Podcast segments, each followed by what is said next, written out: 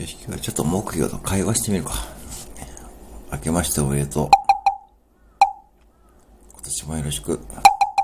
今日は何する？ところで木魚はどうやって呼ばれたん木魚太郎。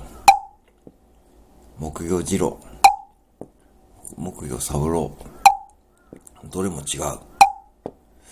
うーん、なんやろな。木魚五郎。木魚大三郎。木魚新之助。どれも違う。えー、何がいいんや。えー、じゃあ新聞屋のおじさん。あ、それがいいの